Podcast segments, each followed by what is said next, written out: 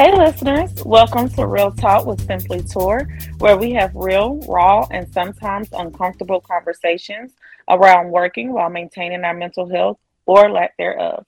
I am your host, Tora White. Today, I have the amazing Stephanie Hickling Beckman with me. Hi, Stephanie. Hi, Tor. How are you? I am doing very well. Thank you for having me. Awesome. Thank you for being here. So, um, Stephanie moved from Atlanta, Georgia to Asheville, North Carolina in 1997 and has been attached to theater in one way or another since 1999. Though she is proud to say that she has worked with most of the theater companies in Western North Carolina as an actor or director, Stephanie has lent her voice to several projects, including recurring gigs with In the Moment as a screen actor as well as a voice actor. She is currently the voice of Granny Underwood on the Old Gods of Appalachia podcast. Over the last 12 years, she has devoted the bulk of her time to Different Strokes Performing Arts Collective as the company's founder and managing artistic director. Different Strokes is the first company in residence at the Wortham Center for the Performing Arts in downtown Asheville. That is absolutely amazing, Stephanie. I know we met what that was COVID. I think COVID had just started. It was sometime around there because we were in masks. We were exactly. Out, we were out at a coffee shop, so it was it was a little bit after because I didn't go out that first few months. So it was sometime in in twenty one. Okay. I well, I know it was. Yeah, it, it hasn't been long, but um, so Stephanie, tell us, you know, anything about yourself other than what I have already stated. I am also the mother of an 11 year old, which is a challenge in and of itself. Um, I've been married for 13 years. Um, uh, you know, I, I don't know how to talk about myself outside of the theater company. So it's really weird. It's like when you become a parent, how you can only talk about your child. I'm right. about the theater company. It, it's like nothing else really exists. So I love those things. I have a couple of hobbies that I don't really have time to do much with. Like I love photography and I love to paint, but I don't find myself having the time to do those things as much as I would like. Wow, I had no idea you did photography and painting.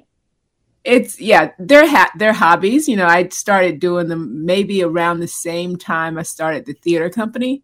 So I took a few classes, had fun with it, did a few shoots, and then ran out of time. You know how that goes.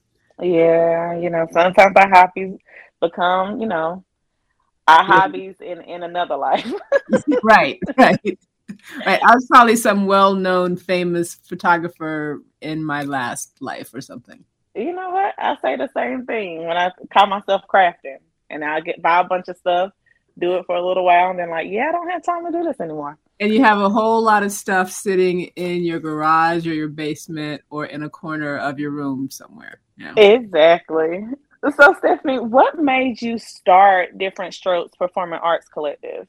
Oh my goodness. So um we live in Asheville, North Carolina, and probably when I moved here, there were about 17% black, I think, is where we were then. Now we're somewhere around nine, but even at 17, it was pretty low. And the theaters here were very, very white dominated.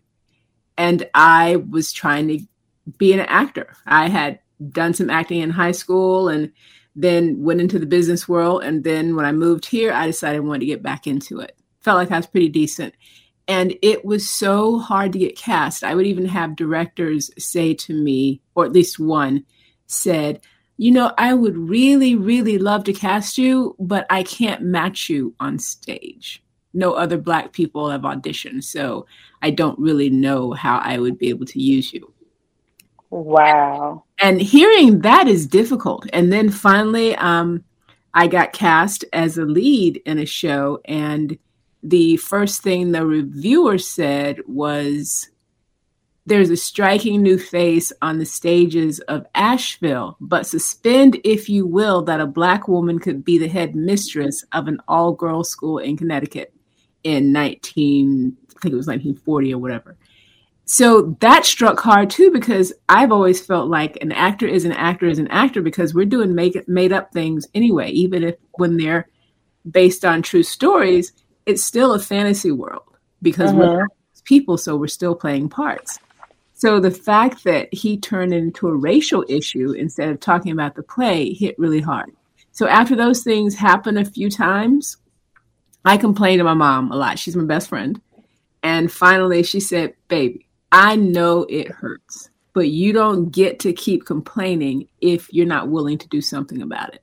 And that hit me. So a couple of years later, I found myself directing a play and then feeling like now it's time to make a difference. It's time to make a, a, company out of this because if I felt that way and if I had those experiences, there are other people of color in this town who have the same experience and who have stopped acting or pursuing it because of those reactions to their auditions or to them showing up at the theater.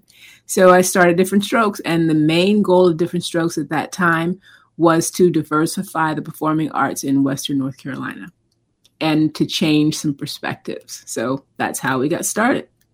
That's amazing. And it makes me think of just even thinking back to recent where it came out the new um is it Halle oh I can't think of her her last name. Uh Bailey where she's the new mermaid. Uh yes. you know and then where with Star Wars. And just everything where it's for whatever reason people still struggle with seeing black people in these spaces. Mm-hmm. um I was recently in LA a few months ago, and I was able to participate in a panel discussion with um, some producers, some Hollywood producers, and they were all Black male Hollywood producers. And one of the things they talked about a lot was that when you enter into the space of Hollywood, a lot of times as Black creators, you're told what space you can walk into um, and how we need to start creating a lot more spaces for ourselves and making sure our kids know about lighting and directing and writing yes. and acting. You know all these different things that i didn't even think about but when i was listening to them i was like you know what? It makes sense. And when people think of asheville like i'm born and raised in asheville. And when people think of asheville they always think of it as this very diverse and artsy town but once you experience it, it's like no, there's a lot of um, issues at the at the surface. You know, like some some serious rooted issues. When it's it very segregated to, and very very backdoor race. There's a lot of backdoor racism. Right, yeah. right. Um, you know, it's good as long as you're not trying to enter into my space. Yes. yes. yes, exactly. You can't marry my daughter. You can be right. my you cannot marry my child. Yeah. yeah. Right. And I may not want you to be my neighbor. exactly.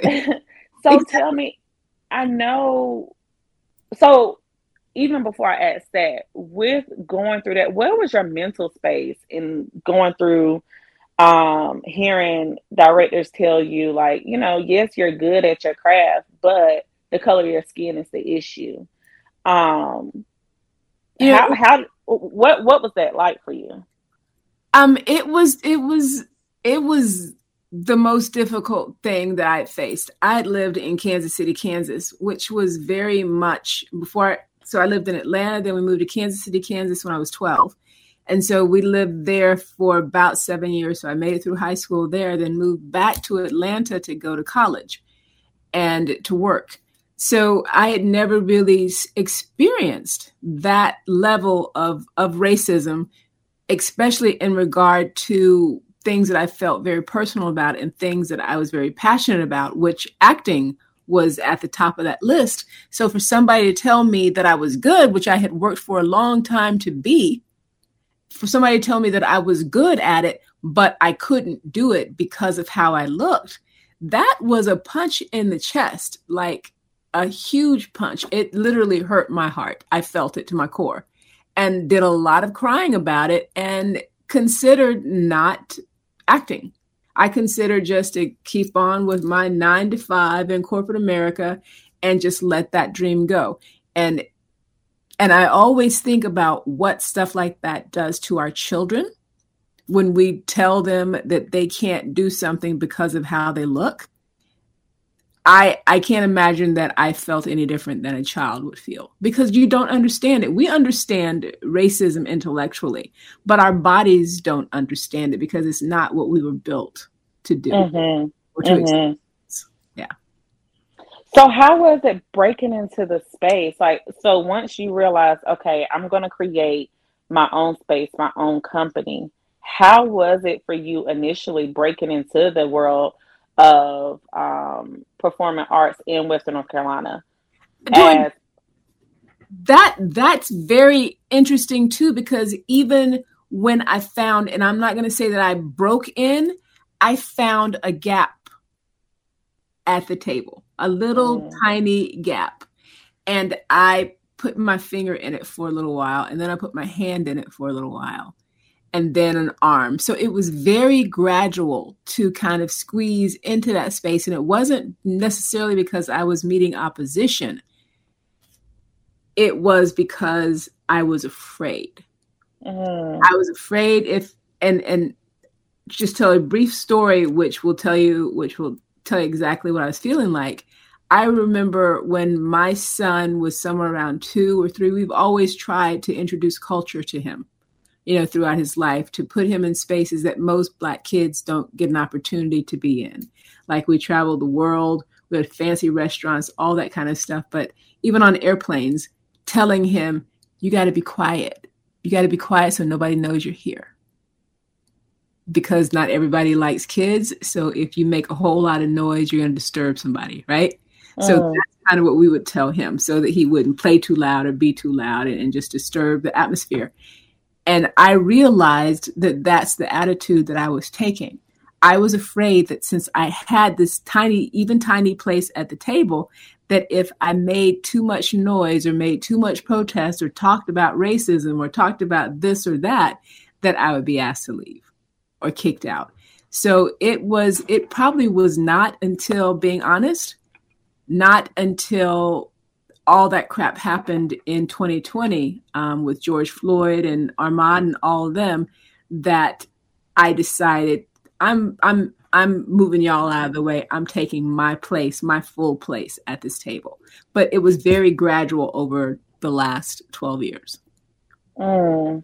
Almost basically, I'm reclaiming my voice. Like it's my time now. Yes, yes. Um, that is amazing, and it makes me it makes me just think back to my time with corporate America, um, working for the federal government for 10 years, and how a lot of times at, in spaces, I would be the only black person mm-hmm. at the table. Yeah. And then when we talk about being a black woman, and then when we talk about being a young black woman with natural hair, like it was just all these different things. And a lot of times I I came um, to butt heads with people who would want me to be quiet because they're like, you know, in order to get this higher position, in order to do X, Y, and Z, sometimes you just got to learn to play the game. Yeah. And I think that to me, that's a trauma response. Yes. That we have to, we, for whatever reason, we feel like we have to constantly play a game in order to create a space that we're quote unquote welcomed into. Yep. Um yep. and I and I think that that can no longer be the norm for us. I think that when we when we stop allowing people to dictate the space that we're allowed to take up, we really come into who we are and we yes. showcase what we have the ability to do. Yes, you know, um, ancestors didn't fight as hard as they played the game a lot. They fought really hard for us to be in this place where we are right now. They didn't fight for us to do the same thing that they had to do. So right. they cleared a path, and then we assume that path. They expect for us to continue clearing the path, and the only way we can clear that path is to speak up and to be authentic, who authentically who we are. You know. Mm-hmm. So, what would you say to um, younger, the younger generation, and trying to break into the space of performing arts. How how would you encourage them to keep breaking down those walls?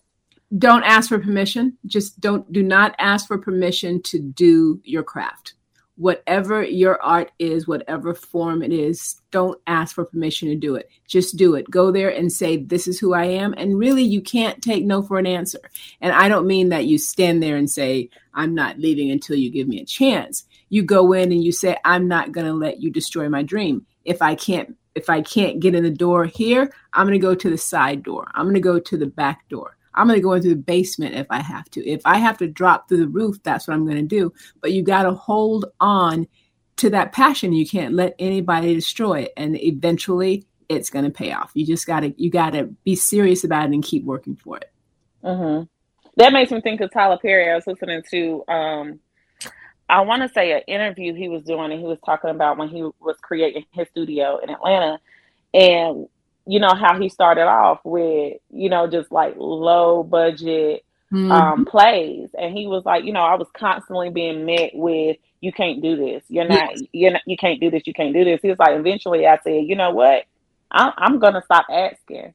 I'm just gonna do it. Yes. And now he has the ability to put tons of people into the space um, and, and do it in a different way and showcase them in a different way.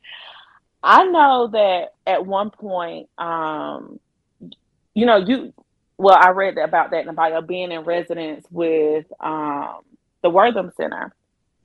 Mm-hmm.